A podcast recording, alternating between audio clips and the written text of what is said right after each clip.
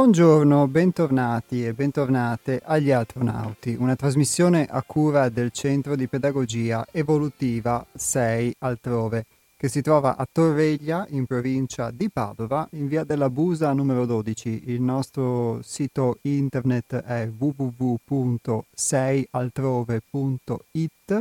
e il nostro numero di telefono è lo 049 99 03 93 4. Lo ripeto 049 99 03 93 4. Sul sito web di Sei Altrove potete trovare molte cose, potete trovare degli spunti, delle rubriche che curiamo a cadenza settimanale o quindicinale che trattano di spunti relativi ad un possibile miglioramento e di questo trattiamo anche nei nostri libri che trovate sempre sul sito che potete mh, mm, anche acquistare eh, dando un contributo alla nostra associazione e eh, oltre a questo, come sapranno coloro che ci ascoltano da più tempo o già avuto, hanno già avuto l'occasione di ascoltarci in passato, per questa trasmissione radiofonica.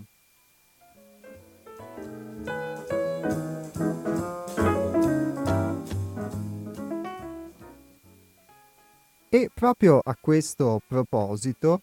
a partire da oggi soprattutto, è emersa all'interno del, del gruppo, guardando soprattutto eh, il, la tipologia di, di, trasmissioni e di puntate che finora abbiamo offerto eh, attraverso gli astronauti, la necessità di poter toccare dei temi più concreti, più semplici eh, nella misura in cui, soprattutto nel periodo che stiamo vivendo, che è sicuramente, mh, facendo un paragone con altri che possiamo aver vissuto, pregno di uh, complessità, e quindi c'è forse più necessità di poter parlare di qualcosa di vivo, qualcosa di semplice, che possa essere, possa aiutarci nella vita di tutti i giorni a eh, entrare in un'ottica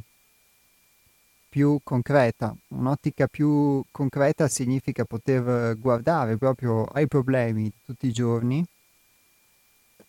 in modo, in modo diverso rispetto a, a, come li potremmo guardare. Ed è questo un po' il, il fulcro di quello che tante volte abbiamo chiamato in trasmissione come lavoro su di sé, lavoro su se stessi, però tante,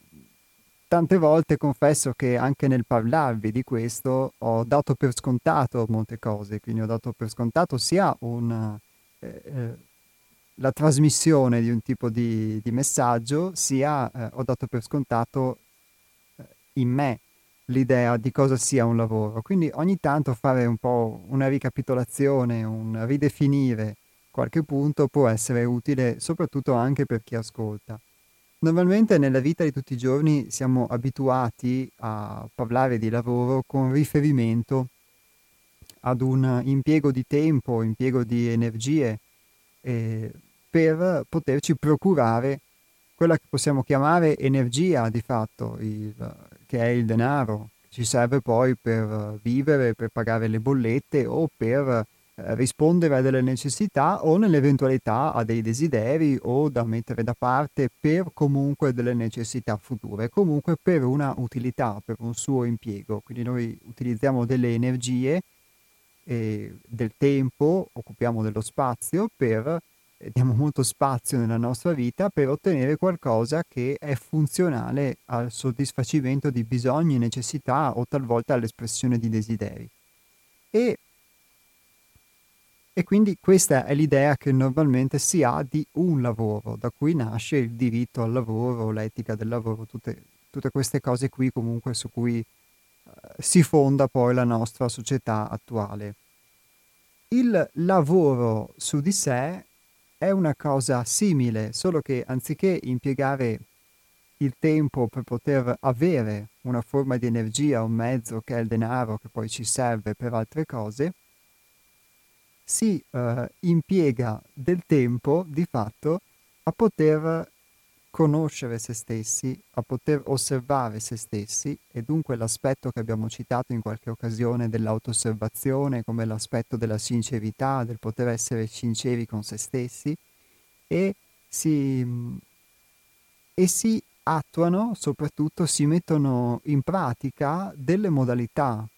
eh, si prova ad assumere delle abitudini diverse. Nel contesto attraverso cui io ho la fortuna, la possibilità di poter fare un lavoro di questo tipo, che è il contesto del centro di pedagogia 6 altrove, dove l'insegnamento è portato e ci viene trasmesso da Hermes e poi eh, anche attraverso questa trasmissione possiamo dare degli spunti che però derivano dalla nostra esperienza di questo lavoro, come abbiamo fatto in questo tempo, in questi anni di trasmissione. Il, eh, è la possibilità di accettare delle idee diverse, di poterle mettere in pratica e soprattutto il metterle in pratica significa eh, acquisire eh, delle discipline, sforzarsi soprattutto di eh, praticare eh, una forma di disciplina, parlo proprio per la mia esperienza, che può farci assumere dei comportamenti diversi. Questa forma di disciplina, queste mh, mm, pratiche, servono un po' a fare quello che, eh, per chi ad esempio avesse ascoltato la trasmissione precedente in cui abbiamo avuto un ospite che era Sandro Saudino, lui diceva abbiamo dei programmi dentro di noi, sostituire le vecchie abitudini con quindi dei, i, i file che sono dentro di noi con dei file nuovi che ci permettono di poter avere delle risposte diverse alle, agli eventi che ci accadono nella vita e quindi quando ci capita qualcosa poter eh, spontaneamente avere una spontaneità diversa, una diversità di risposta ad un evento che ci accade, a qualcosa che ci accade, per non invece eh, rispondere con i soliti automatismi. E la possibilità di creare delle abitudini nuove è proprio questo, il poter inserire quindi dei nuovi file. Ma a dirlo è, è facile, è un bel esempio, è una diciamo, dinamica molto chiara. L'aspetto è poi quello pratico, come poterlo effettivamente eh, realizzare e verificare nella propria vita. Quindi eh, mi capita una cosa e reagisco in modo automatico se non mi osservo e se non vedo questo meccanismo, se non e soprattutto non vedo nell'eventualità questo meccanismo possa essere dannoso eh, la necessità di poterlo migliorare o di poterlo sostituire con una risposta diversa, allora non sarò incentivato a poter sostituire questa mia abitudine, questa mia risposta meccanica con qualcosa di diverso. Quindi cambiare le abitudini si parte proprio anche dalle cose molto semplici, se sei in un contesto di gruppo in cui si svolgono quindi dei lavori per un insieme, è chiaro che deve esserci una certa uniformità. Una persona non può, eh, se è abituato ad esempio a dormire fino a tardi, la disciplina, che è prima di tutto un'autodisciplina, può essere quello invece di alzarsi presto.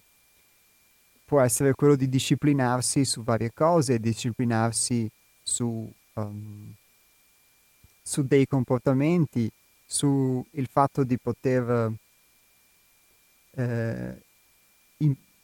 imparare a comportarsi in modo diverso, e acquisire delle, eh, come abitudine il fatto di poter fare le cose in un modo diverso rispetto a come le faresti e quindi poter dare delle priorità,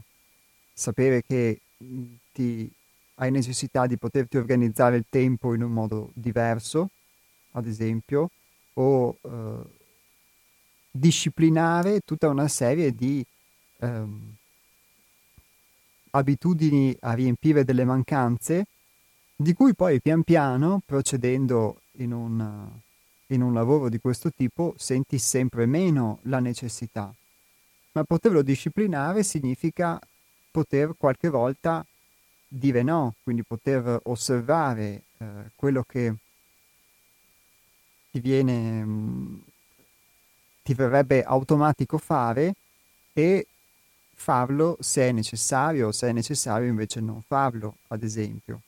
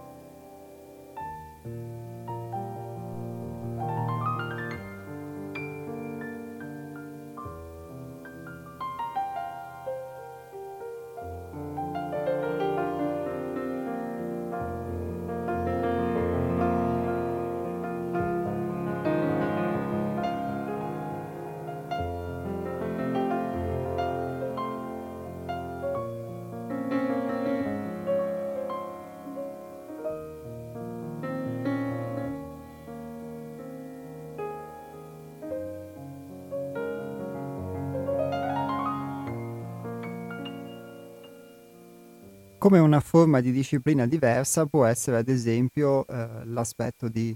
eh, avere dei compiti, avere delle mansioni e quindi occuparsi delle cose. Se normalmente uno, come il mio caso, avrebbe invece nella vita ordinaria la tendenza a rimandare le cose. Quindi questo è un atteggiamento che normalmente può essere definito di um, cialtroneria o fannulloneria o di ignavia, per così dire, che poi uno fa anche fatica a poterselo, se lo vede come un giudizio, poterselo attribuire. Ma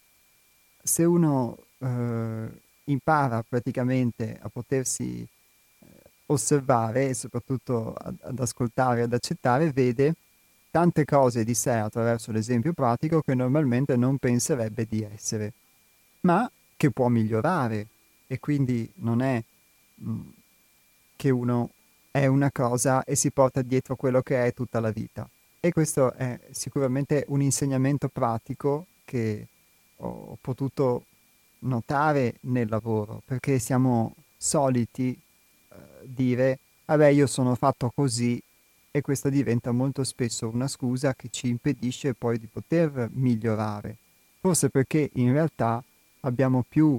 uh, voglia di rimanere come siamo e ci diciamo che siamo fatti così perché è una scusa bellissima, piuttosto che invece rimboccarci le maniche e provare a migliorare se vediamo che alcuni nostri difetti, alcuni nostri comportamenti possono essere di danno alla, alla nostra vita.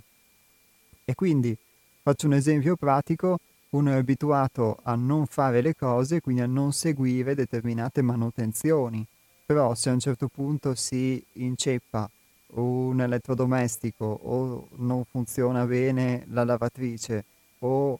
eh,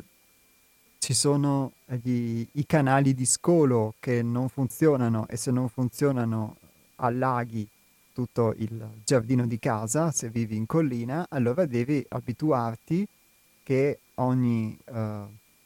settimana o ogni mese, ogni tot tempo che è necessario, devi ripulirli quindi devi acquisire una disciplina, può sembrare una cosa banale, ma molto spesso nella vita di tutti i giorni anche una disciplina di questo tipo ehm, si, fa diffic- si ha eh, difficoltà a poterla seguire se non se ne ha proprio la stretta necessità, se non sei preso proprio con l'acqua alla gola. Sai che ehm, ti è utile seguire una certa disciplina sul cibo, ad esempio, che ti permetta di non appesantirti, perché poi tutto questo va ad influire comunque sulla tua, ehm, sulla tua condizione. E, un'altra abitudine che è una cosa che poi puntualmente, ad esempio, nel, nel gruppo siamo spinti a rivedere dalla necessità. La necessità spesso è l'intervento esterno di, di chi ci facilita in questo e ce lo fa, ce lo fa notare, è il, la comunicazione che molto spesso nella vita di tutti i giorni può mancare perché tante volte eh, non ci si dice delle cose anche tra persone che possono vivere insieme, che però sono cose essenziali al buon mantenimento della sia tante volte dei rapporti tra le persone, ma sia anche proprio al buon sono essenziali al funzionamento di una casa. Quante volte può capitare che tra persone che vivono insieme o in una famiglia o in un luogo di lavoro o in un ambiente non si comunica ognuno o per una forma di paura o per una forma di chiusura o per quanto mh, mi riguarda ho potuto vedere anche di eh, superbia, di presunzione di non avere necessità degli altri, vive in un suo guscio e ci si relaziona, diciamo, per degli scambi senza in realtà comunicare mai le cose che vanno comunicate. E questo diventa un'abitudine che però eh, nel tempo non ti permette di migliorare, non ti permette di poterti approcciare ad un altro, non ti permette di poterti aprire anche ad una dinamica in cui eh, riesci a farti aiutare dagli altri e a sua volta ad aiutare gli altri e soprattutto non aiuti prima di tutto te stesso. I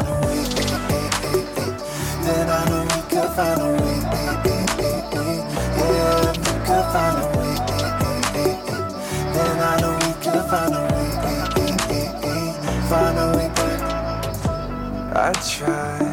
kill the time and let go, but it's the needing to know that eats you up inside. Thinking about how we got so low. Cause it was all the little things, conversations and wedding rings had me feeling like we had it all.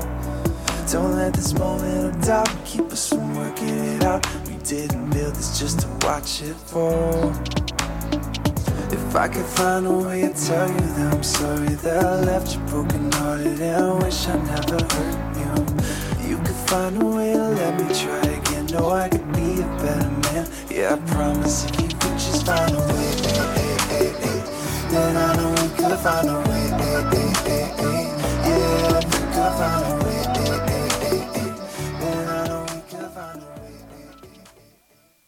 Quindi ad esempio per me anche il poter avere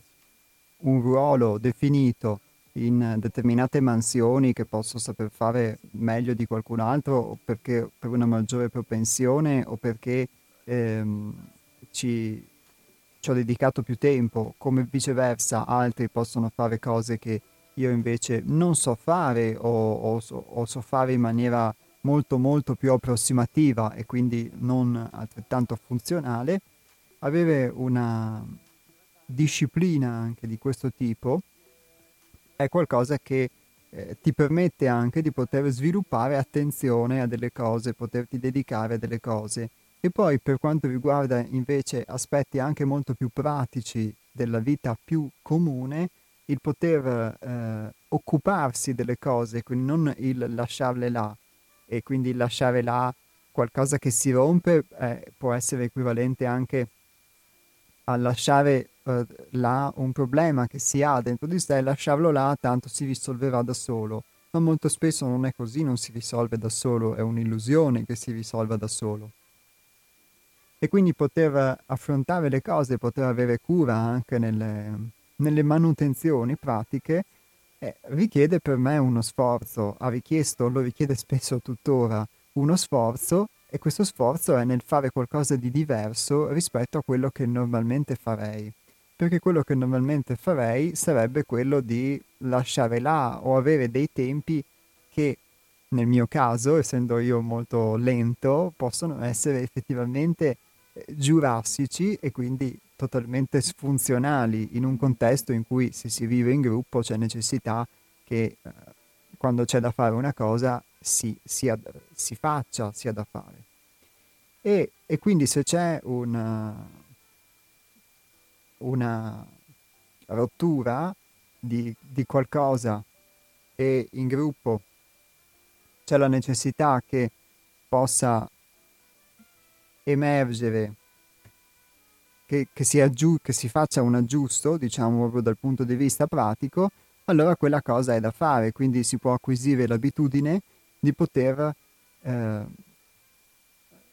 imparare, soprattutto da chi la sa fare, a farla.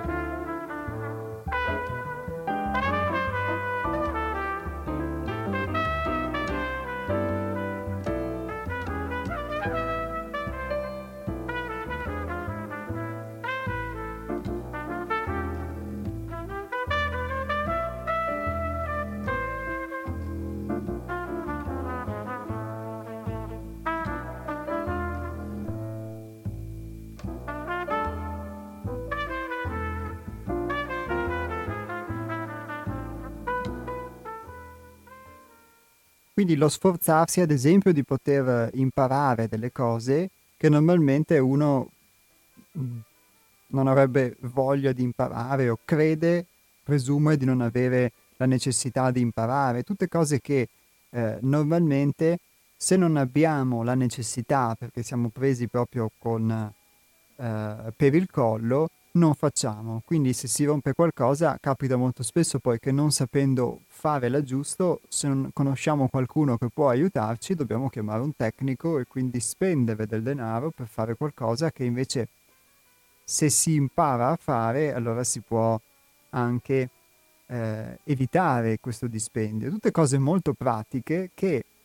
eh, sembrano essere cose molto banali, ma che nella vita di tutti i giorni eh, rispecchiano come sono, come sono fatto e quindi se io parlo di cose bellissime, però poi di fatto eh, lascio lì i problemi, lascio lì le cose rotte o tengo eh, una stanza in disordine o non, non faccio le cose che devo fare, valutando me stesso e guardando a me stesso per ciò che sono nei fatti, allora io fattivamente sono uno che si comporta così. Se queste modalità di comportamento non sono utili nella mia vita e a maggior ragione poi in un contesto che può essere di insieme, come è il contesto che in un modo diverso ognuno di noi vive, allora ne- se sento la necessità di poterle cambiare, di poter migliorare, questo, questa possibilità di miglioramento è un lavoro su di sé, quindi sforzarsi di poter acquisire delle abitudini. Se io non avessi mai incontrato Hermes, non fossi mai arrivato al centro altrove, è molto probabile che nessuno sforzo di questo tipo avrei fatto e avrei continuato eh, probabilmente ad arricchire le mie conoscenze mentali, ammesso che siano conoscenze, quindi sapere un sacco di cose, ma poi di fatto anche a livello pratico, pur raggiungendo forse realizzazioni, chi lo sa, o forse no, ma a livello pratico non sarei cambiato sostanzialmente di una virgola, non, avrei, non mi sarei cimentato concretamente nel poter acquisire delle nuove abitudini. Anzi, ad essere sincero, eh, perso nei miei pensieri, forse non mi sarei nemmeno confrontato con la realtà materiale di ciò che sono. Quindi quando parliamo di lavoro su di sé, parliamo proprio di questo e quindi poter acquisire delle nuove abitudini, delle nuove modalità che ci fanno comportare in modo diverso e, ehm, e poter soprattutto verificare poi il funzionamento di quello che acquisiamo. Ora, mh, mm, questa cosa per chi forse segue gli astronauti da un po' di tempo l'avrà sentita dire eh, non solo a me da tante volte. in effetti ormai sono anni che ho potuto verificare la validità di questa, di questa proposta, chiamiamola così, che è il, quella di un, di un, lavoro di autoconoscenza, perché veramente non si è mai finito di, di conoscersi, e, eh, e un tipo di conoscenza che è totalmente diverso rispetto a quella ordinaria, quindi non può essere trasmessa dai libri e anche qualora leggessi l'esperienza attraverso i libri o il racconto di qualcuno che si è cimentato in qualcosa proprio di molto simile a quello che, che sto facendo, che stiamo facendo, sarebbe comunque un'esperienza relativa, perché è solo attraverso me stesso, è solo attraverso quello che vivo che posso acquisire una reale conoscenza sia di me sia del mondo.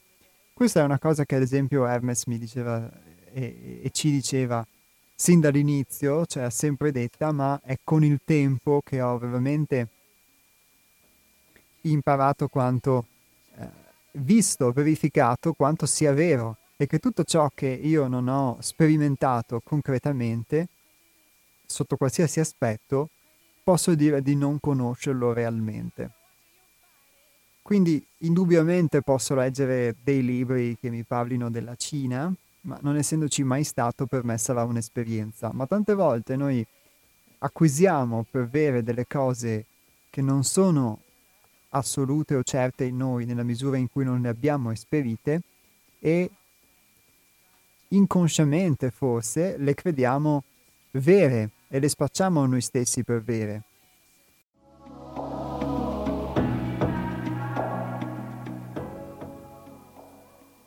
Quindi un lavoro di questo tipo è un lavoro che, come comprenderete, eh, necessita proprio di eh, dinamiche, di eh, discipline e di una dedizione, di un'attenzione, o quantomeno lo necessiterebbe, perché poi anche facendolo c'è una parte di te che si tira indietro e quindi devi fare poi un eh, ulteriore sforzo. E, ehm, che quindi sono tipiche di quelle che normalmente possiamo considerare attività lavorative. Quindi come quando uno lavora deve eseguire dei compiti o comunque fare determinate, svolgere determinate fatiche o dinamiche o mansioni, e a seconda poi ovviamente del lavoro che fa, ma in ogni caso deve seguire una disciplina, che possa essere la disciplina che viene imposta da un datore di lavoro o oppure da una necessità, da un'autodisciplina che uno si impone se invece lavora in proprio, ma comunque deve conformarsi a qualcosa, deve seguire delle regole, deve imporsi delle cose, deve rispettare determinati, eh, deve fare determinati sforzi sostanzialmente. E eh, molte volte uno valuta anche in base al lavoro che fa se effettivamente lo sforzo che fa è proporzionato a quello che riceve oppure no e se è eh, proporzionato, quello che comunque in ogni caso riceve è, come dicevamo, una forma di energia, alla fine i soldi che ci servono. Ebbene, qui questo tipo di lavoro non è un lavoro invece in cui eh, ciò che si guadagna è sul piano dell'avere, ma eh, si guadagna qualcosa che è sul piano dell'essere il poter superare anche una difficoltà il potersi affrancare da una abitudine che è schiavizzante o che appesantisce è, è qualcosa che ti permette poi di poter essere diverso. Quindi non è un qualcosa che tu guadagni sul piano dell'avere, che poi ti può permettere di poter a sua volta avere qualcos'altro, ma è qualcosa che è relativo all'essere, che è relativo a te stesso. E nel fare questo eh, si affrontano tutta una serie di dinamiche che sono quelle di cui abbiamo parlato molte volte in trasmissione, inerenti il nostro carattere, la nostra personalità, quello che crediamo, quello che credo di essere e che poi nei fatti a volte sono, ma molto spesso non sono. Ma finché non mi confronto con i fatti non lo potrò mai sapere.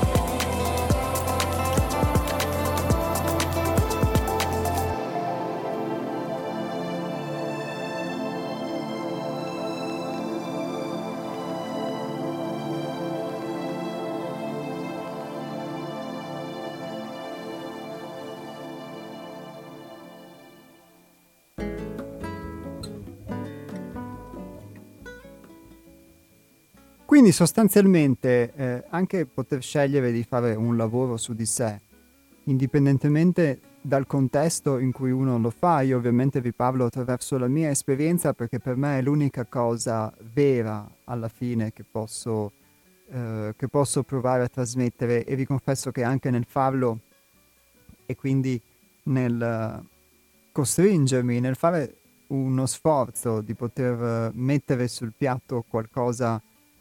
che è per me vissuto e non soltanto, non solamente eh, delle idee, sto già facendo eh, uno sforzo da quando è iniziata questa trasmissione, se mi state forse ascoltando. Eh, sto vivendo anche una forma di difficoltà nel poter eh, mettere sul piatto questo, eh, perché sarebbe molto più facile, avendo questa tendenza poter per me fare della semplice filosofia, che poi potrebbe essere del tutto opinabile, però eh, non metterebbe realmente sul piatto ciò che sono, ciò che, mh, mm, ciò che si propone attraverso il centro di pedagogia evolutiva, quindi di pedagogia, una forma di insegnamento evolutiva che porta all'evoluzione, ma unicamente quello che io penso. E ho potuto verificare che molte cose che penso sono reali, molte non lo sono, ma soprattutto che eh, tante volte eh, un, una cosa è il pensare o anche l'aver capito e una cosa è invece il poter essere, poter mettere in pratica. E quindi io eh, sono qualcosa, vivo qualcosa, vivo una verità, sono una verità e quando la trasmetto attraverso la pratica. In, in tutti questi anni io ho potuto vedere un punto di riferimento eh, che è Hermes e che ai miei occhi si è disvelato pian piano e ovviamente moltissimo ancora si deve disvelare e eh, che quando dice una cosa eh, dice qualcosa che è anche se poi la verità di oggi, che oggi può essere funzionale, può non essere quella di domani, perché ognuno di noi è in cammino e, e cambia, e cambiano le circostanze in cui ci muoviamo, e quindi fissarsi tante volte su un'idea, eh, pretendendo che quell'idea poi sia reale in ogni contesto, molto spesso se noi cambiamo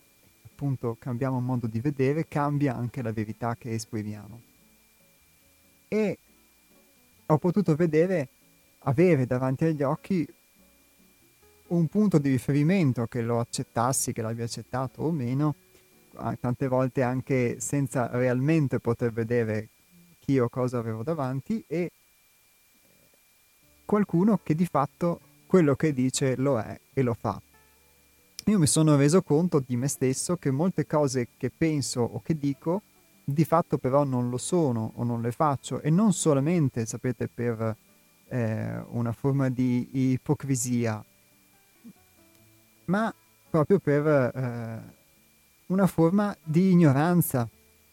perché non mi conosco, non mi accorgo nemmeno di essere diverso da quello che dico o di fare, comportarmi in modo diverso rispetto a quello che penso, rispetto a, a quello che esprimo. E quindi il poter, eh,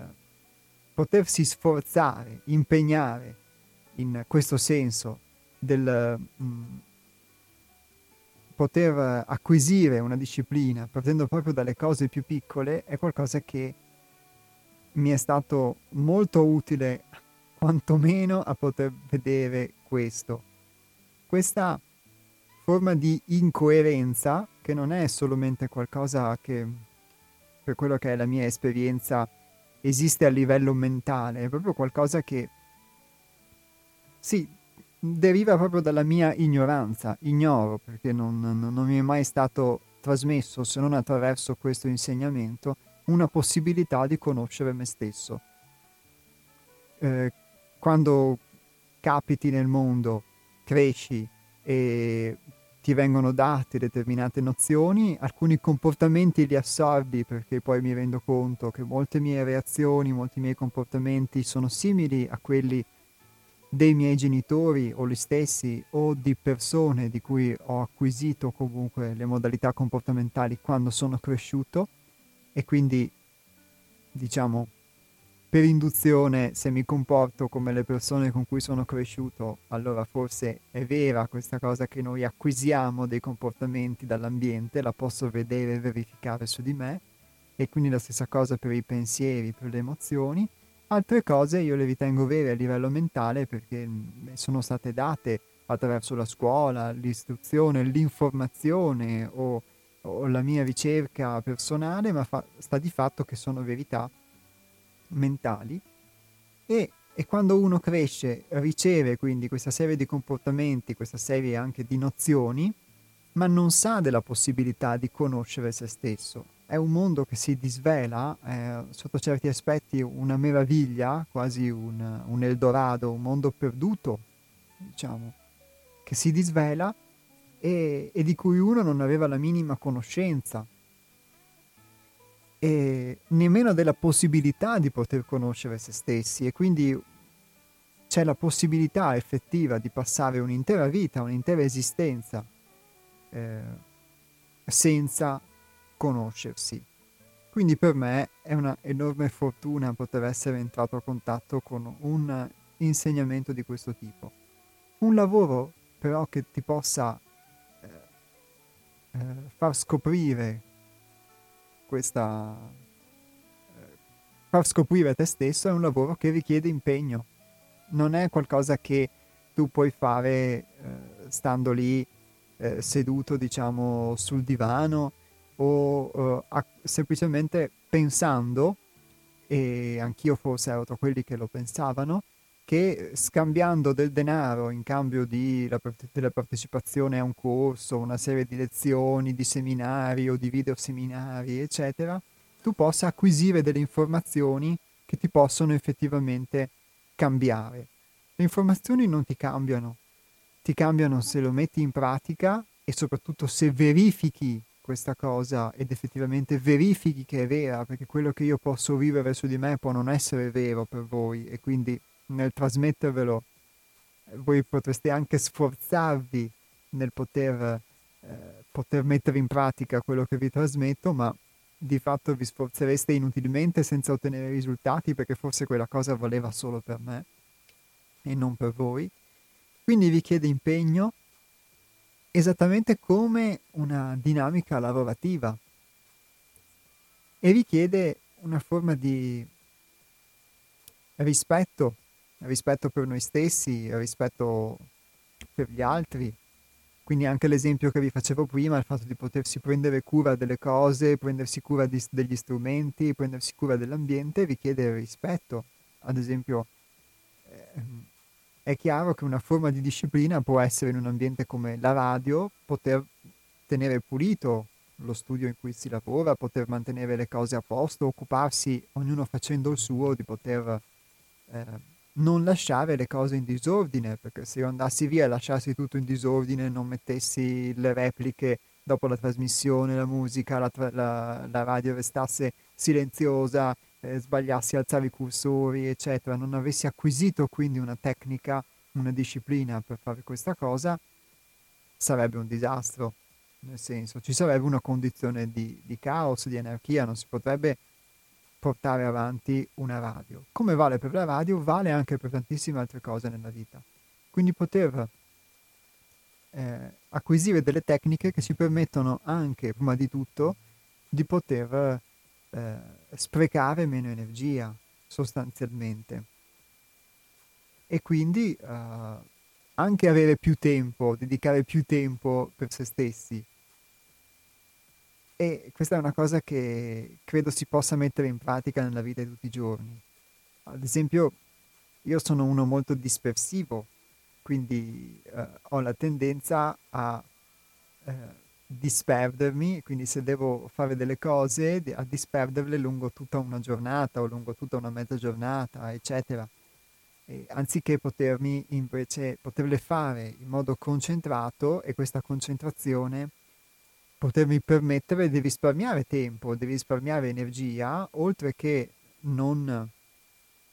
eh, non estraniarmi con il pensiero rispetto agli atti che compio, a poter risparmiare tempo, risparmiare energia che posso dedicare a fare altro e per questo altro proprio a poter approfondire lo studio, la conoscenza di me stesso.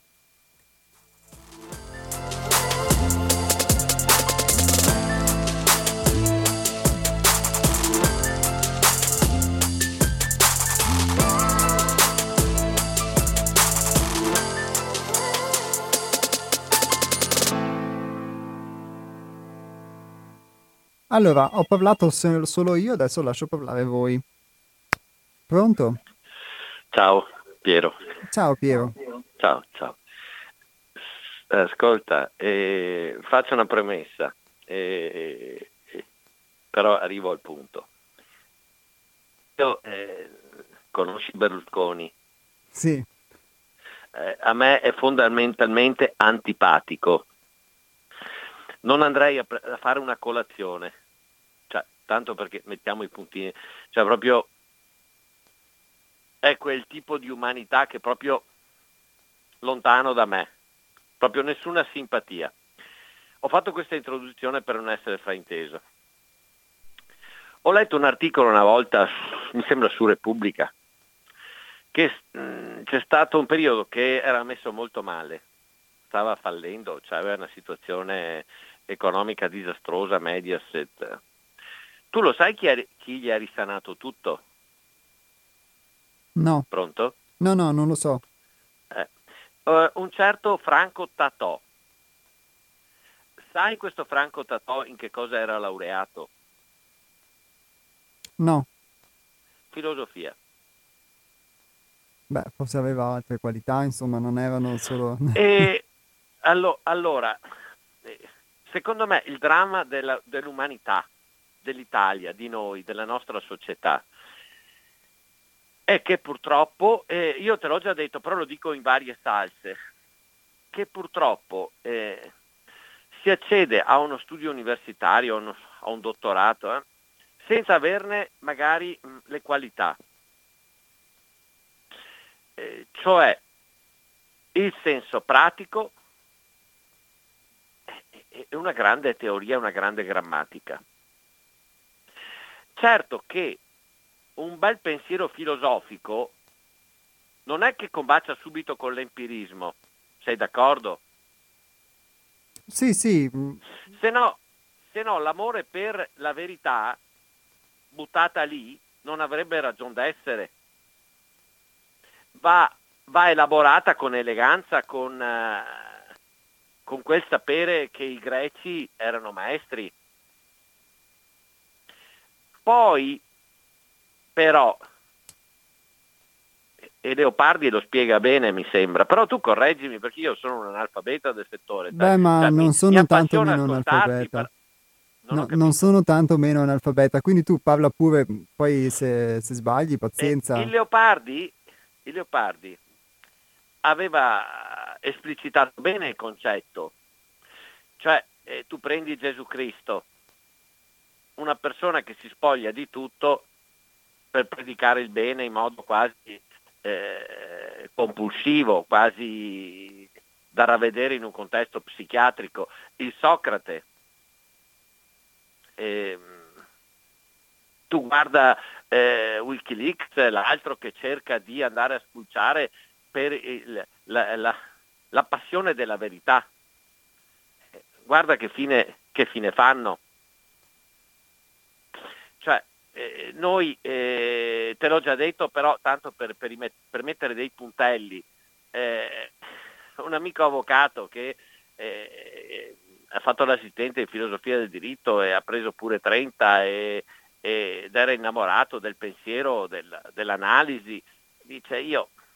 mi sono stato lì a, a fare delle ricerche, mi sono me ne, me ne sogno anche la notte il piacere della verità, dell'interpretazione, del... e poi vai in tribunale e sei mercato dei vacche. Cioè, eh, sì, e, poi senti qual... e, poi senti qualcuno, qualcuno che nella sua eh, capibilissima, capibilissima, perché niente oggi come oggi cerca di dare luce, di dare lume. Perché oggi dove ti giri è tutta una contraddizione. Piero, ti chiedo però di arrivare a un punto perché dopo do spazio anche agli altri ascoltatori. Sì, no, questo volevo, volevo eh, esortare quello che diceva Leopardi, lui mi sembra, però tu correggimi perché magari cioè, dire, chi ci ascolta è anche brutto che io dica delle sciocchezze. E, e Leopardi esortava alla distrazione, alla crescita personale, soggettiva, cercando l'oggettività delle cose, però metterci la soggettività nel capire e di non farci finocchiare eh, Michel Foucault, il decostruzionismo, dalla falsificazione della realtà. Cioè la, la scienza, eh, la, la, giurisprudenza, eh, la sociologia come un fascio di luce sempre indirizzato a comodo di chi ha interesse che sia indirizzato in un punto e cambiando colore in base a un interesse Va bene, Piero. di potere. Grazie, che, che ciao alla prossima. Dalla, dalla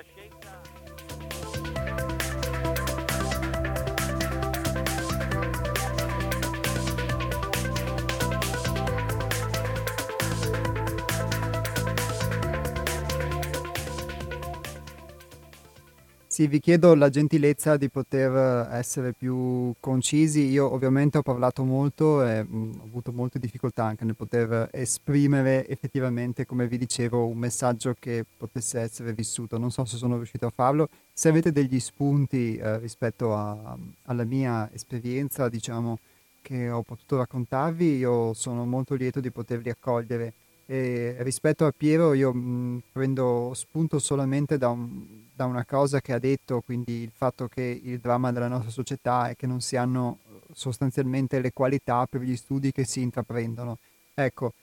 prendo spunto da questo per portare acqua ovviamente al mulino della trasmissione, perché vi chiedo comunque di poter rimanere in tema, e che ovviamente se non ci conosciamo eh, è, naturale che eh, siamo spinti anche a poter... Eh, indirizzarci nel mondo, questa almeno è la mia esperienza, quindi è una visione che risente della mia esperienza e sicuramente sarà deformato da questo, o per corrispondere a delle aspettative esterne dei nostri genitori che ci vogliono laureati, eccetera, o all'idea di qualcuno che ci ha detto vai a fare quel corso di studi perché guadagnerai dei soldi o perché farai, avrai un lavoro, eccetera, o tante volte perché abbiamo un'idea delle cose che poi non corrisponde alla realtà, quindi un'idea di noi stessi che non corrisponde alla realtà, qui uno si trova a seguire un percorso di studi piuttosto che un lavoro e poi scopre che non è tagliato o non ha le qualificazioni per poterlo fare. E, e poi è chiaro che nel farlo male lo fai male anche per chi fruisce di quel servizio che tu fai, però a monte eh, sicuramente una conoscenza di se stessi ci potrebbe permettere di essere indirizzati diversamente o forse anche proprio di poter trasformare gli indirizzi che la società, tra virgolette, offre, perché poi anche questo mi sembra sempre un pacchetto che uno prende, un vestito e quindi eh, mette il vestito, prende il pacchetto dell'ingegnere, del marito, del filosofo, di questo, di quello e poi eh, di fatto sono sempre dei prodotti preconfezionati che tu devi cercare in modo anche di poter adattare alla tua vita, ma non è forse quello che realmente vorresti fare, realmente desideri. Quindi c'è questo aspetto anche, eh, secondo me. Quindi grazie per questo spunto. Se qualcuno ha, ne ha altri da aggiungere, in, in relazione a quello che vi ho detto anche sugli aspetti pratici che ho provato a citarvi, il numero di telefono è lo 049 880 90 20.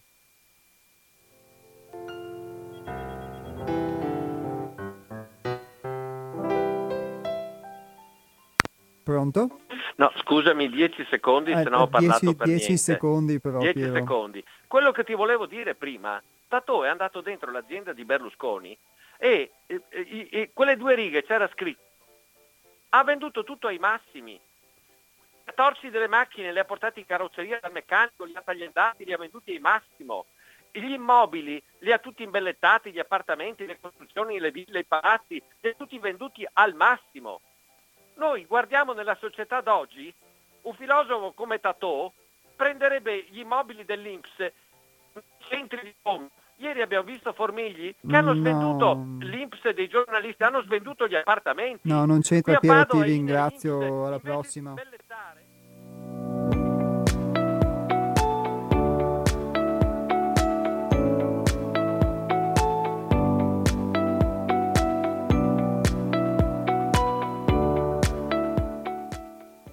Mi spiace per Piero, anzi io lo ringrazio perché lui fa sempre degli interventi molto eh, interessanti con molti spunti, però mh, la cortesia che vi avevo chiesto è appunto di poter essere inerenti alla trasmissione, quindi eh, se non lo sono, diciamo pazienza, potete eventualmente eh, ascoltare gli interventi altrui, perché altrimenti aggiungiamo eh, troppa acqua al mulino che non c'entra. Oggi mh, era una puntata più dedicata proprio a a questi aspetti pratici. Quindi ringrazio Piero, secondo me le cose che lui cita sono delle conseguenze del nostro modo di essere, ovviamente. Però se telefoni in trasmissione parlando di politica o citando le trasmissioni giornalistiche non c'entra, secondo me, con quello che facciamo. Quindi grazie.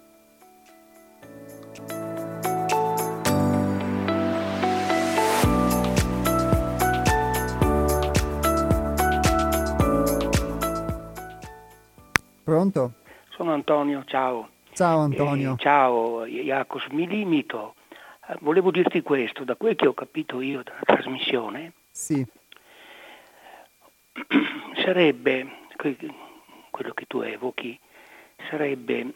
realizzare il proprio daimon, il proprio demone, persona, la propria attitudine, realizzarsi, inserirsi nella vita tenendo conto soprattutto della fattibilità, del pratico, del concreto rispetto a, degli, a, delle, a delle stelle polari individuali che pure ci sono nel pensiero, nel pensare. Quindi questo mettere insieme l'aspetto della direzione verso cui vado con la fattibilità, con la praticabilità di quello che date il mio ambiente, date il carattere, date, dato, dato, riesco a realizzare. Ecco, io ho capito questo, mi fermo qui e non era per darti un riscontro di quel che, di quel che si capisce. Ciao. Grazie mille Antonio, Beh, eh, rispondo al tuo riscontro dopo aver preso questa seconda telefonata, quindi chi vuole ascoltare resti in ascolto. Pronto? Eh, pronto, ciao, sono Enrico. Ciao Enrico. Eh, mi riferisco a una, una, cosa che hai detto parlando di te, no? dicendo che sei dispersivo. Beh, sì. siamo in due, siamo in due. Ma vorrei fare un po' l'elogio dei dispersivi, non per elogiare me, ma perché io penso che uno è molto dispersivo quando è molto, adesso, scusa, cioè diciamo che è intelligente perché si interessa un sacco di cose, no? però le ore sono 24, togli le, togli le necessità, eh, così non resta molto tempo e allora uno fa un po' una roba, un po' un'altra, un po' un'altra, così. Però vedi, eh, c'è una differenza, cioè il dispersivo, quando viene messo nella situazione di dover focalizzare su qualcosa, non solo ci riesce naturalmente come quello che pensa solo a quello, ma ci riesce meglio perché essendo un dispersivo si è interessato di tante altre cose e si avvale anche delle altre cose che conosce. Cioè ci sono quelli che hanno una monolinea, no, e li senti anche in questa radio più di quello non parlano. cioè, i sono una roba, poi che parla d'altro, non li ho mai sentiti intervenire in altre trasmissioni, oppure intervengono andando fuori tema, no? Ecco, perché sono mono, monodirezionali, ecco. Invece il dispersivo, come sono io, come dici che sei tu, si interessa di tutto, di tutto quanto, perde un sacco di tempo, fa casino però nel momento in cui deve focalizzare, non è più stupido degli altri, focalizza, realizza e si avvale anche di ciò che ha imparato. Sto ripetendomi, basta. Chiudo, ciao. Ciao, grazie Enrico.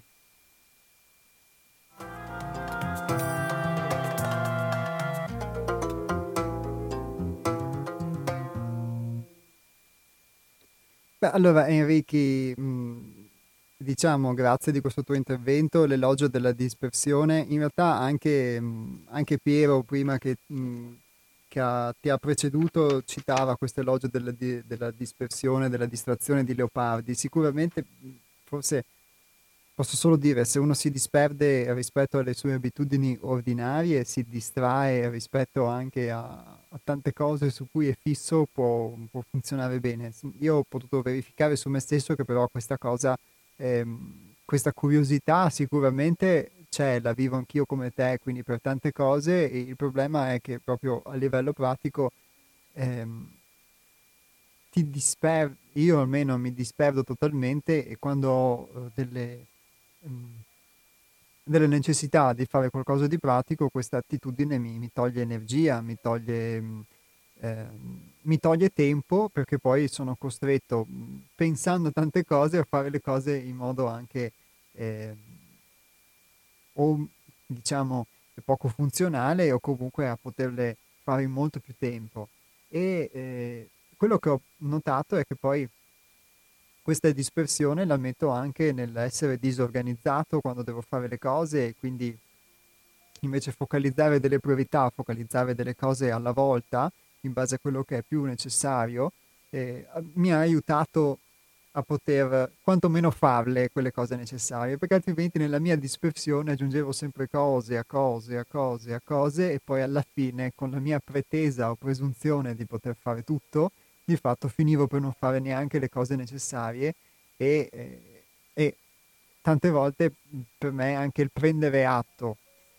di un funzionamento significa poi uh, evitare di ricadere nell'illusione di dire no no ma tanto faccio e invece anche questo, provare ad accettare i miei limiti eh, mi ha aiutato a poter assumere un comportamento diverso, per quanto sia spesso uno sforzo se uno ha una tendenza invece a, a comportarsi in un certo modo. Comunque sicuramente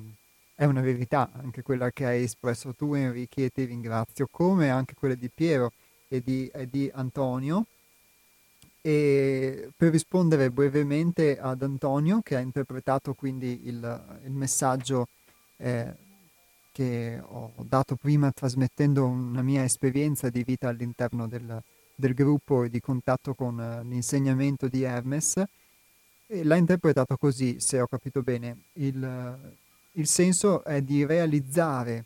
nel realizzarsi nella propria vita seguendo il proprio daimon, quindi seguendo una propria vocazione interiore, una propria voce interiore e di fatto eh, poter verificare, poter mettere in pratica la fattibilità di quello che ci viene insegnato con quello che effettivamente è reale. Se ho capito bene Antonio, casomai mi correggerai tu.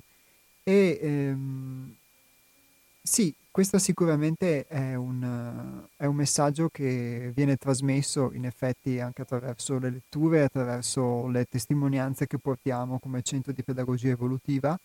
soprattutto per quello che riguarda la mia esperienza, qui mi ricollego anche a Piero, tante volte noi non sappiamo se, qual è la nostra vocazione e quindi la realizzazione massima che secondo me uno può avere nella società è quello di poter acquisire uno di questi pacchetti, questi vestiti e eh,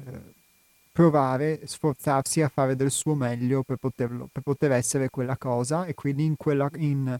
nel fare bene eh, l'avvocato che cita spesso Piero nei suoi esempi, che poi va al mercato invece, trova al mercato delle vacche, eh, al tribunale trova al mercato delle vacche, è un avvocato che forse quindi non, si sente a disagio perché quella cosa per lui non, non gli dà la dignità che invece credeva di poter avere svolgendo la funzione di avvocato, o la stessa cosa può essere un professore, un impiegato, eccetera. Però il, questa cosa è limitata, secondo me, ad un qualcosa che facciamo e quindi il poter essere invece, potersi conoscere, eh, eh, poter sviluppare il, la propria vocazione, credo sia qualcosa di più profondo ed è qualcosa che eh, ha a che fare con il conoscere se stessi e per farlo bisogna eh, poter eh, anche tante volte riuscire a distaccarsi da tutta una serie di atteggiamenti che abbiamo acquisito, eccetera, che eh, sono delle abitudini che non ci fanno, non ci aiutano ad essere sostanzialmente, ma ci rendono invece più, più schiavi, ci mantengono in una condizione che è di sonno, di fatto, di non... Eh, di non presenza alla, alla nostra vita. Quindi eh, il mettere in pratica la fattibilità è vero e eh, tante volte però secondo me uno mm, non eh, fa fatica a poter mettere in pratica, a poter verificare gli, quello che ha appreso da un ambiente perché eh, non, non riesce diciamo a non ha altre possibilità con cui confrontarsi. Quindi se uno ha un modo di essere, fa fatica a verificare se quel suo modo di essere è funzionale o meno, eh, al poter eh, non sprecare energia, al poter stare bene con se stesso, stare bene con gli altri, eccetera, se non ha delle altre possibilità, se non ha la possibilità di confrontare la sua abitudine vecchia con qualcosa di nuovo. In questo senso quindi uno può mettere in pratica l'insegnamento, quindi provare a eh, acquisire delle abitudini nuove, a sforzarsi a fare qualcosa di diverso, di, di, nuovo e questo gli può permettere di poter sperimentare qualcosa di diverso e quindi a eh, sperimenta, conosce di fatto effettivamente qualcosa di diverso. Ecco, questa è la mia spiegazione, quindi grazie Piero, soprattutto del tuo feedback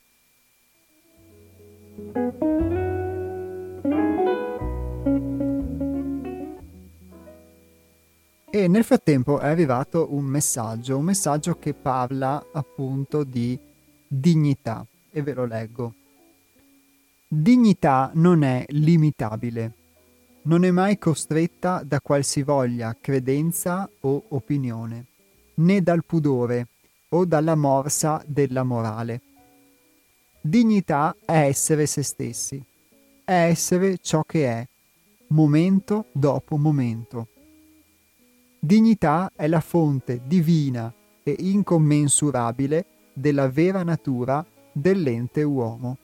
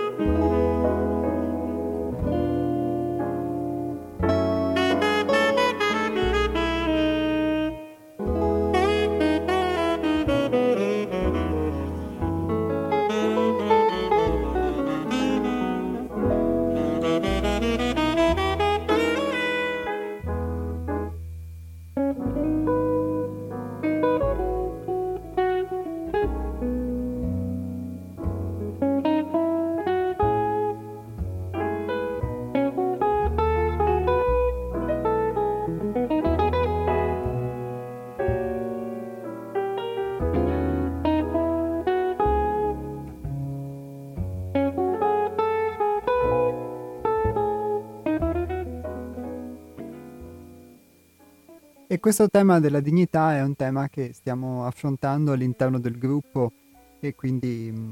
diciamo questo messaggio è proprio in, in corrispondenza anche a questo. E ve lo rileggo, dignità non è limitabile, non è mai costretta da qualsivoglia credenza o opinione, né dal pudore o dalla morsa della morale. Dignità è essere se stessi è essere ciò che è momento dopo momento. Dignità è la fonte divina e incommensurabile della vera natura dell'ente uomo.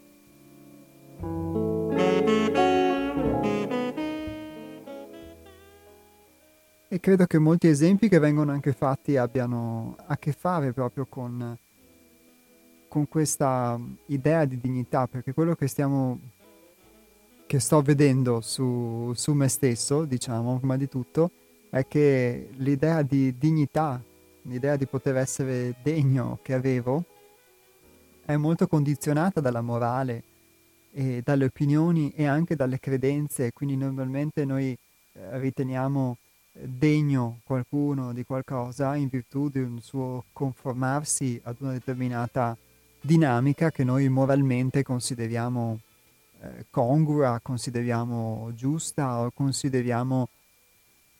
perfetta e quindi se non lo è per noi è indegno. E, e così tante volte ci sentiamo noi allo stesso tempo ehm, oggetto dello stesso forma di, di autogiudizio nel, nel, potermi ritenere eh, indegno di qualcosa perché non moralmente a posto, perché non corrispondo ad un criterio e questo non mi fa ehm, sentire invece, eh, non mi fa vivere una condizione di eh, dignità e quindi di, di essere a posto sostanzialmente con me stesso. L'essere a posto con se stessi invece è forse qualcosa di può essere qualcosa di molto diverso, non è l'essere conformi ad un ordine esterno, ma è il poter esprimere un ordine interno, un poter esprimere una forma di autenticità, di coerenza con se stessi. Quindi anche l'aspetto che vi citavo prima, il fatto di poter eh, coniugare in sé il proprio pensiero con la propria azione e con eh, la propria espressione, eh, è una forma di coerenza che, eh, a cui io darei il nome di dignità. È una forma di dignità che se, diciamo, proposta anche come dignità per l'essere umano, sicuramente eh, mh, potrebbe far sì che l'essere umano, questo secondo me, questa è la mia visione, possa essere veramente umano e quindi non eh,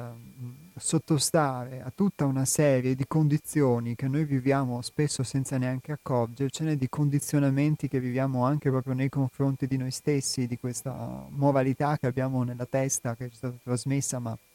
che a fatti concreti non è spesso fattibile e che ci rende molto spesso disumani o non umani. Verso, verso me stesso mi rende così e poi anche di conseguenza poi verso il prossimo. No? eh, forse poter sviluppare una forma di coerenza di questo tipo può essere una forma di dignità che ci rende, che mi potrebbe rendere umano. In questo senso il lavoro su di sé è un lavoro per poter acquisire la dignità. Si dice che il lavoro nobilita l'uomo o che il lavoro rende liberi. Eh, il lavoro secondo me il lavoro su di sé di questo tipo nobilita l'uomo perché ci permette di poter sgrezzare quelle cose che ehm, sentiamo essere pesanti in noi o che possono limitarci eh, nel nostro modo di essere e farci vivere una vita disarmonica e che crea disarmonia a sua volta nell'insieme, in un insieme che è il mondo e non armonia e quindi in questo senso, secondo me, il lavoro su di sé, un impegno di questo tipo può nobilitare l'uomo, può rendere libero nella misura in cui pian piano gli dà sempre più possibilità di affrancarsi. Ecco, questa è una cosa che ho potuto verificare. La vera liberazione nell'affrancamento da tutta una serie di idee, credenze che potevo, che avevo, che non sono vere, eh, la credenza di poter non essere capace di fare determinate cose e quindi mi portava ad escludermi dal poterle fare, invece il, il verificare nella pratica che pian piano anch'io posso avere questa capacità. E quindi tante credenze che sono in noi che possono, di cui che diamo per scontate e che spesso invece ci limitano fortemente nel poter essere noi stessi. E infatti qui si parla proprio di morsa della morale e anche del pudore che molto spesso viviamo, nel poter essere qualcosa di non conforme. È una cosa che vivo anch'io molto spesso, mi trovo anche in imbarazzo a poter esprimere in un contesto un'opinione che può essere molto diversa dal contesto perché do per scontato che questa possa non essere capita e mi astengo dal farlo o tante volte mi, um, mi astengo dal poter essere, molte volte mi astengo dal poter essere sincero, eccetera, e mi conformo ad un ambiente in cui mi trovo e nel fare questo tante volte manco di dignità. E, questa dinamica credo possa essere una dinamica che si vive in tutti i giorni, nella vita di tutti i giorni. E come potrebbe essere diversa invece eh, se anche con delle idee diverse potessimo rapportarci ehm, con un ambiente in cui ci troviamo senza la paura di poter essere giudicati e quindi diciamo potendo esprimere pienamente se stessi. E quindi anche questo, ad esempio, è un, un aspetto pratico nella vita di tutti i giorni, eh, non di poco conto. E ehm, anche un'altra cosa, io mh, prendo spunto da un, prendo spunto da un, proprio da un intervento di uno di voi prima, che ha ripetuto più volte, e quindi ringrazio per, per questo spunto, eh, invitandomi, eh, ha ripetuto più volte, eh, correggimi se sbaglio. Sicuramente eh, se uno vuole dare un'informazione nozionistica è meglio poterla dare il più preciso possibile da questo punto di vista, però in questa mh, trasmissione che si parla di esperienze vive e concrete, secondo me è importante trasmettere anche proprio l'idea che l'errore è un, qualcosa che ci può aiutare a crescere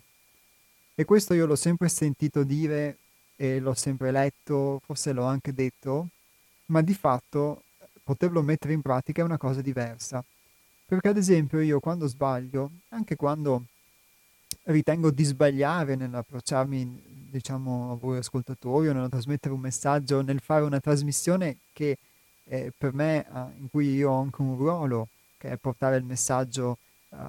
di una realtà collettiva come quella del centro altrove, eh, l'errore è qualcosa che mh, mm, mi procura molta rabbia nei confronti di me stesso, soprattutto se ho l'aspettativa o la presunzione di poter fare qualcosa in modo perfetto o senza sbagliare. E, eh, e questa cosa è un dispendio di energia per me enorme perché mi porta a molto spesso essere limitato in un'azione che intraprendo perché ho paura di sbagliare e poi anche a vivere una frustrazione se eh, poi le cose non vanno come vorrei che andassero, se non, non riesco a fare una cosa come mi ero prefigurato di poterla fare, oppure se qualcuno eh, può dare un giudizio negativo di quella cosa, oppure tante volte, come spesso accade, eh, mi viene fatto notare un errore da cui posso trarre un insegnamento per poter migliorarmi, ma anziché usare questa, questo errore come una possibilità di miglioramento e quindi vedere una perfettibilità, eh, vivo invece una forma di fallimento nel non riuscire ad aver fatto una cosa in modo perfetto. È un tema questo che abbiamo affrontato per chi ha ascoltato la trasmissione precedente con il nostro ospite, Sandro Saudino, che ha parlato di un suo crisma che utilizza quando lavora su di sé o con le persone, che è quello del non essere perfetto e non essere, e non essere vittima, legando insieme le due cose. Io mh, mm, al centro altrove uh, Hermes dice spesso che il non in realtà uh, è una negazione che di fatto può essere eh, a poco valore, perché quando noi pensiamo non essere vittima, in realtà il non non l'associamo a niente in noi, l'unica cosa che associamo, che evochiamo è la vittima, o non essere perfetto evochiamo in noi la perfezione, non la non perfezione. E il, di fatto quello che io spesso vivo è il poter la presunzione di poter essere perfetto, anche se mentalmente io eh, trasmetto anche l'idea che dagli errori si cresce, ma di fatto poi vedo che quando eh, vado a riscontrare in me un errore,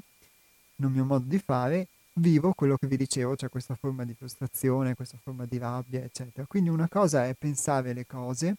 e una cosa è poter effettivamente approcciarsi alla realtà in modo il più possibile libero da pregiudizi più possibile libero da aspettative, eccetera, e quindi a, a poter essere neutri in modo da poter imparare. È una cosa che richiede sforzo, richiede impegno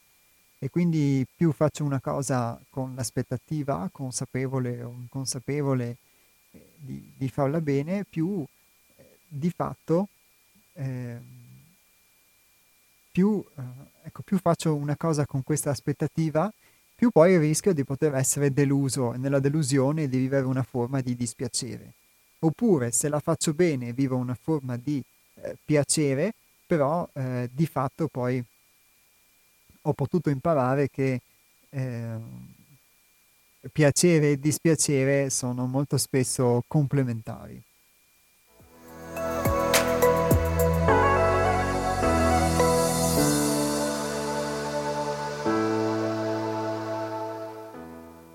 E questa è una cosa che ovviamente limita molto in un lavoro, è una dinamica che anche nel poter affrontare i propri difetti limita molto, perché la sofferenza che tante volte ci procura, questo posso vedere su di me, il poter affrontare i propri difetti è una sofferenza che deriva dall'attaccamento all'idea che ho di me stesso. Quindi se io ritengo di essere bravo a fare una cosa e invece mi viene fatto notare un errore, soffro ma che sofferenza è? È una sofferenza perché devo mettere in discussione l'idea che ho di me. E questo mi può procurare frustrazione, rabbia, eccetera, perché eh, mi rendo conto che io non sono come quello che credevo di essere. Ecco perché attraverso la verifica, attraverso la pratica, uno può eh, vedere che cosa è realmente. Quindi se io di fatto eh, predico una cosa o penso una cosa o anche l'ho capita, ma poi però ogni volta che um, mi capita di sbagliare poi vivo una forma di rabbia verso me stesso. Oppure posso vivere una forma di rabbia verso chi mi fa notare l'errore perché ritengo che sia lui a sbagliarsi, eccetera. Allora vuol dire che non è vero che io accetto realmente di poter essere perfettibile, migliorabile, eccetera. Che dentro di me c'è un'idea comunque di eh, saper fare una cosa in modo perfetto, di poter essere perfetto e, e invece non avere quest'idea, potermi approcciare in modo più neutro, mi potrebbe permettere e ogni volta che infatti l'ho fatto eh, me lo ha permesso di poter imparare dagli errori. E quindi di uh, non arrabbiarsi quando qualcuno ti fa notare una cosa o non arrabbiarmi con me stesso se non riesco ad essere perfetto e il poter eh, quindi mh, perfezionarmi, poter la volta prossima fare le cose in modo migliore. È il senso del messaggio che infatti è stato trasmesso anche dall'ospite, che quindi è nella pratica del centro, dell'insegnamento di Hermes, io trovo molto vero. Come trovo molto vero il fatto che ci si identifica molto spesso in un ruolo che può essere quello di vittima e quindi per non accettare anche di poter sbagliare, di poter aver commesso un errore, eccetera, preferiamo dare la colpa all'esterno. Ma questa cosa non mi aiuta a migliorarmi, mi aiuta semmai al contrario a potermi rafforzare nell'idea che io sono perfetto e che gli altri sbagliano, che la causa dei mali è comunque all'esterno di me e non è dentro di me. Nella vita di tutti i giorni questa dinamica può accadere e quindi il poter degli, mettere in pratica uno sforzo per poter accettare ecco, gli, gli errori come insegnamenti significa sforzarsi di poter avere una risposta diversa, sforzarsi anche di avere delle idee diverse. E per quanto riguarda ovviamente, um, per quanto riguarda me, io questa cosa ad esempio la, la vedo come una cosa poco dignitosa, nel senso che è una cosa su cui devo migliorarmi ancora molto. Quindi il poter non solo, ad esempio, portarvi un messaggio, portare un messaggio che sia filosofico, ma anche il, il poter poi mettere in pratica su di me le cose che ho capito, che ho verificato, eccetera, ma che in alcuni ambiti non riesco a mettere in pratica totalmente. Thank you.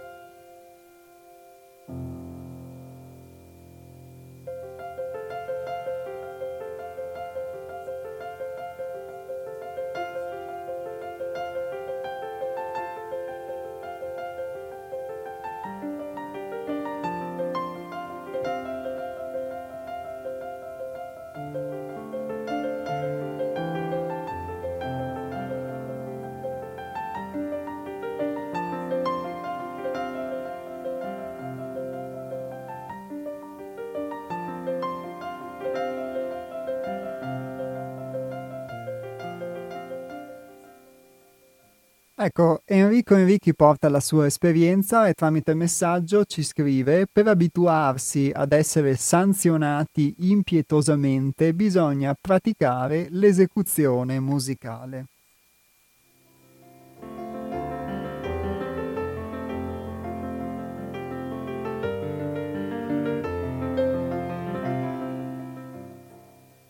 Beh, grazie Enrichi per la tua analogia perché mm, beh, deriva ovviamente dalla tua, dalla tua, esperienza. Io non ho, mai, non ho mai preso lezioni di violino e quindi non so, non, non, mai, non sono mai stato abituato ad essere sanzionato pesantemente da un insegnante di musica, però eh, posso dire di sanzionarmi impietosamente, eh, diciamo, eh, abbastanza, quindi quando ehm, commetto degli errori. E, e quindi sì, mh, mm, posso capire quello che tu quello che tu dici, ovviamente non ho vissuto però e quindi non posso eh, averlo come esperienza. Io posso dire che tante volte dentro di noi ci sono c'è una voce che ci sanziona dentro di me, c'è una voce che mi sanziona pesantemente anche quando gli altri non lo fanno. Quindi anche quando qualcuno mi dice un, una cosa con un tono, se in quel momento sto vivendo un momento in cui vivo molto l'autogiudizio, il tono di quella persona o le parole che non hanno nulla, nulla a che fare con quello che io sto vivendo e con quello che io attribuisco a questa persona in quel momento, mi suonano come un giudizio, impiet- un giudizio impietoso, come può essere un insegnante molto rigoroso un precettore molto rigoroso. E, e quella parola di per sé, quel tono, quella persona, quello sguardo è totalmente neutro, però io proietto su questa persona, questa esperienza, questa mia forma di autogiudizio. Quindi vedete che cosa è che cambia? Cambia, cambio io che in quel momento, in quella condizione, vivo quella forma di giudizio in un tono, in una parola, in un'esperienza che di per sé sono neutri, e forse in un, in un altro contesto, se io non vivo quella condizione, la stessa parola, la stessa persona, lo stesso tono non mi suonano affatto non mi, non mi, suonano affatto così o cambia qualcos'altro. Io ho potuto vedere che molte volte poi, eh, rivisitando e osservando le cose che mi succedono, mi accorgo di come eh, interpreto le parole che le persone mi dicono, i toni, eccetera, alla luce di, dello stato d'animo che io ho in quel momento. E riguardandoli poi invece in modo oggettivo mi rendo conto che erano inerenti a tutt'altro che quello che avevo proiettato all'esterno ero solamente io con il mio autogiudizio. Quindi, diciamo di... In questo senso io posso portare la testimonianza che siamo noi che proiettiamo noi stessi sugli altri molto spesso, eh, anche quando crediamo che gli altri ci giudichino. Ma se non ne siamo realmente consapevoli, continueremo invece a comportarci come se all'esterno ci fosse effettivamente un mondo che ci giudicasse e quindi a limitare molti nostri comportamenti per paura di questo giudizio. Ed è quello che io leggo anche nel messaggio che ci è stato mandato prima inerente alla dignità, che proprio in chiusura allora di questa trasmissione mi sento di poter rileggere come spunto di riflessione per tutti. Prima vi ricordo i contatti del nostro centro, il numero di telefono che è lo 049 99 03 93 4, ripeto 049 99 03 93 4 e il nostro sito internet che è www.seialtrove.it dove trovate tutti i riferimenti del nostro centro. Per chi volesse approfondire i temi che sono stati toccati, diciamo, forse in modo dispersivo, lo confesso, in, nel corso di questa puntata, lo può fare anche attraverso le rubriche nostro, che trova sul nostro sito o anche, se preferisce, poter lasciare la sua email, sempre sul sito trova un modulo dove lasciare la sua email e ricevere uno spunto di riflessione settimanale che può, eh, diciamo, favorire l'introspezione su un determinato tema proprio di questo tipo inerente al lavoro su di sé. Grazie.